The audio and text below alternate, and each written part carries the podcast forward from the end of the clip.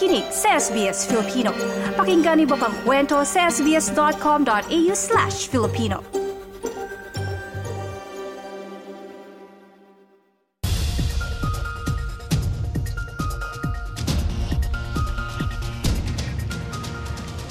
Napag-alaman na umabot sa may isang daan at dalawamputwalong bilyong dolyar ang gastusin sa ekonomiya bunga ng mga balakid sa tuluyang pagbalik ng mga kababaihan sa trabaho. Sa inirekomenda ng ulat ng Women's Economic Equality Task Force na magpatupad ng isang taong paid parental leave ang pamahalang federal at ng karagdagang pamumuhunan sa early childhood education. Ang detalye sa ulat ni Biwa Khan ay sinalaysay sa wikang Filipino.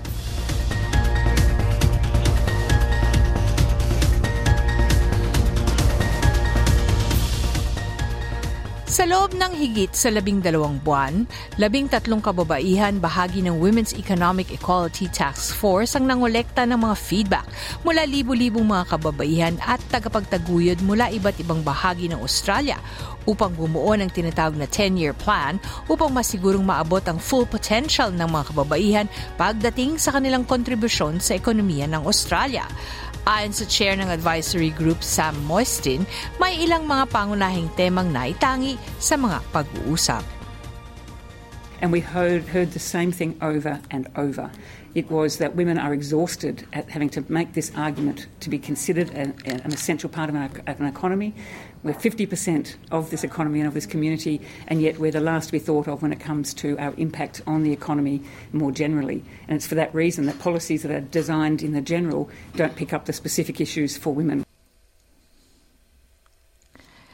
Anya, di akma sa kalukuyang panahon ang naging kalakaran ng mga kalalaki na ang mga kalalakihan ang pangunahing kumikita o tinatawag na breadwinner sa ekonomiya. Ang konseptong nabuoan niya nung ikalawang digmaang pangdaigdig ay di na sumasalamin sa panahon ngayon. At ito anya ay nagbunga ng ilang mga negatibong resulta para sa mga kababaihan kasabay ng gastusing may isang daan at dalawamput walong bilyong dolyar sa ekonomiya ng Australia. The data shows over and over that inequality for women is prevalent and persistent, and it impacts a woman's public and private experience across the entirety of her lifetime. The most likely person to end up in homelessness and in poverty in Australia today is a woman over 60. Um, so, homelessness um, comes about and a, a degree of poverty comes about because of the system that delivers a woman to that stage of her life, despite the fact that she's probably done most of the caring either paid or unpaid for her family and her community we saw that through COVID, um, or she's given up an opportunity to use her education over the course of her life and paid the parenthood penalty or the motherhood penalty, as it has been to date. And the economy suffers as a result. Hindi ito anya magandang sitwasyon kung ihahambing sa pandaigdigang komunidad. Women do 80% of the caring roles in this country. Men have 75% of the high paying roles that use their education to the fullest. Those, that, that level of segmentation is some of the worst in the world. So work has to change.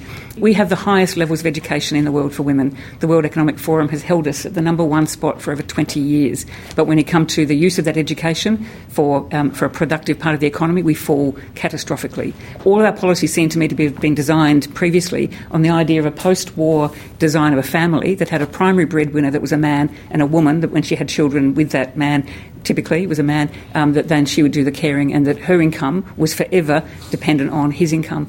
We don't live in that world anymore. Nakita din ng karagdagang mga pagkakaiba na sa pangkaraniwang mga Australianong babae na kumikita ng mas mababa ng may isang milyon kung ihahambing sa Australianong kalalakihan sa kabuuan ng kanyang career. At kung magpapatuloy ang kasalukuyang mga kalakaran, nakiki- nakikinita ng pangkaraniwang 25 taong gulang na babae na may isang anak ay mas magkakaroon ng mas mababa ma- maasahang kita ng mas mababa ng 2 milyong dolyar sa kabuuan ng kanyang buhay kung ihahambing sa pangkaraniwang 25 taong gulang na lalaki sa oras na siya'y maging isang ama. Sinabi ni Pampederal na Ministro para Kababaihan Katie Gallagher, di nakakagulat ang mga findings ng report, kaya hiniling niyang gawin ang pagsasaliksik upang makatulong sa pagbuo ng pambansang strategiya upang maabot ang tinatawag na gender equality na layuning ma-finalize sa katapusan ng taon. A little girl born today, by the time she goes to primary school, um, isn't thinking that there's boys and girls jobs, but there are jobs that everybody can do.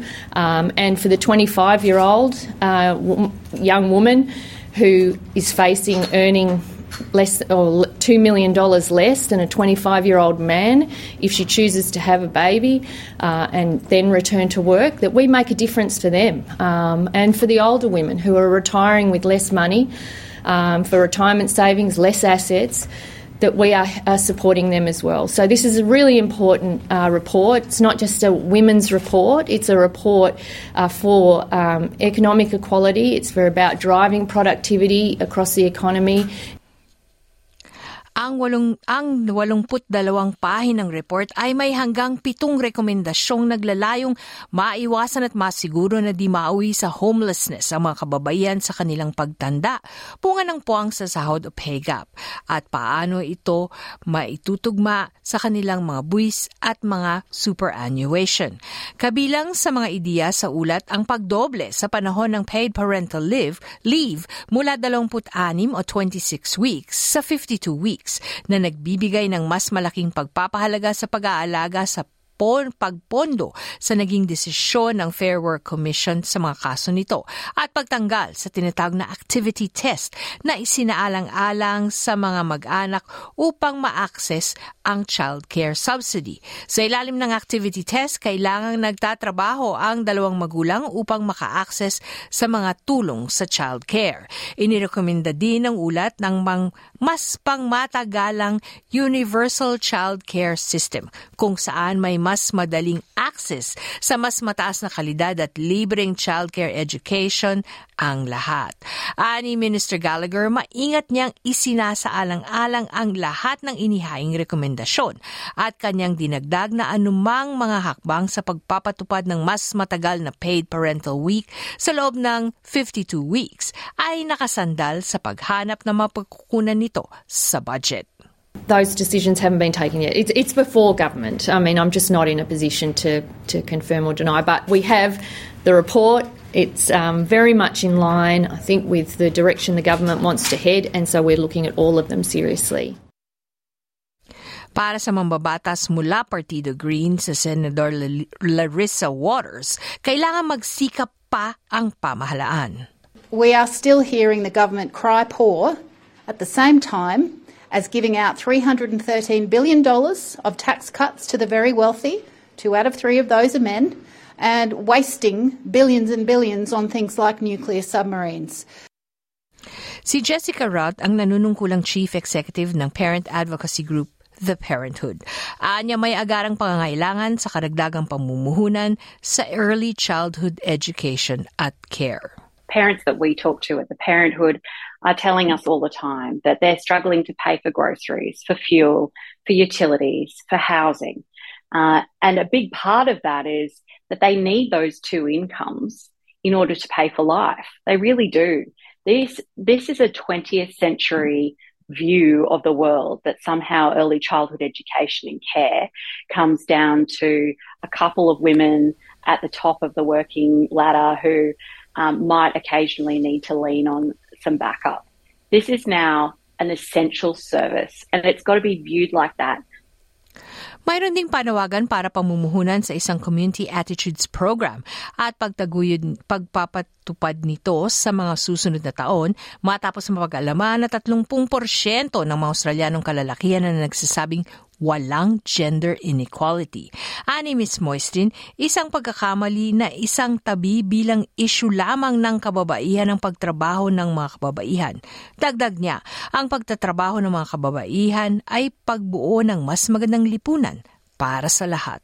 Um, and it has to be one that really lands with communities to understand that gender equality is not just about women, it's about creating communities where everyone is equal, everyone can prosper, and where we get rid of these old fashioned notions of a, of a segregated world. Women have taken that brunt um, in this country for decades and decades, um, and it was quite clear in our work that if we, we, don't, if we don't deal with those attitudinal issues, we'll continue to see high levels of violence and disrespect, the gender pay gap not being dealt with. So all of these things work together.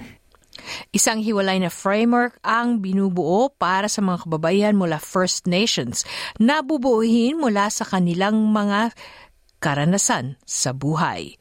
Ang ulat na yan ay binuo ni Biwa Kwan at Sara Tomevska para sa SBS News na isinalaysay sa wikang Filipino.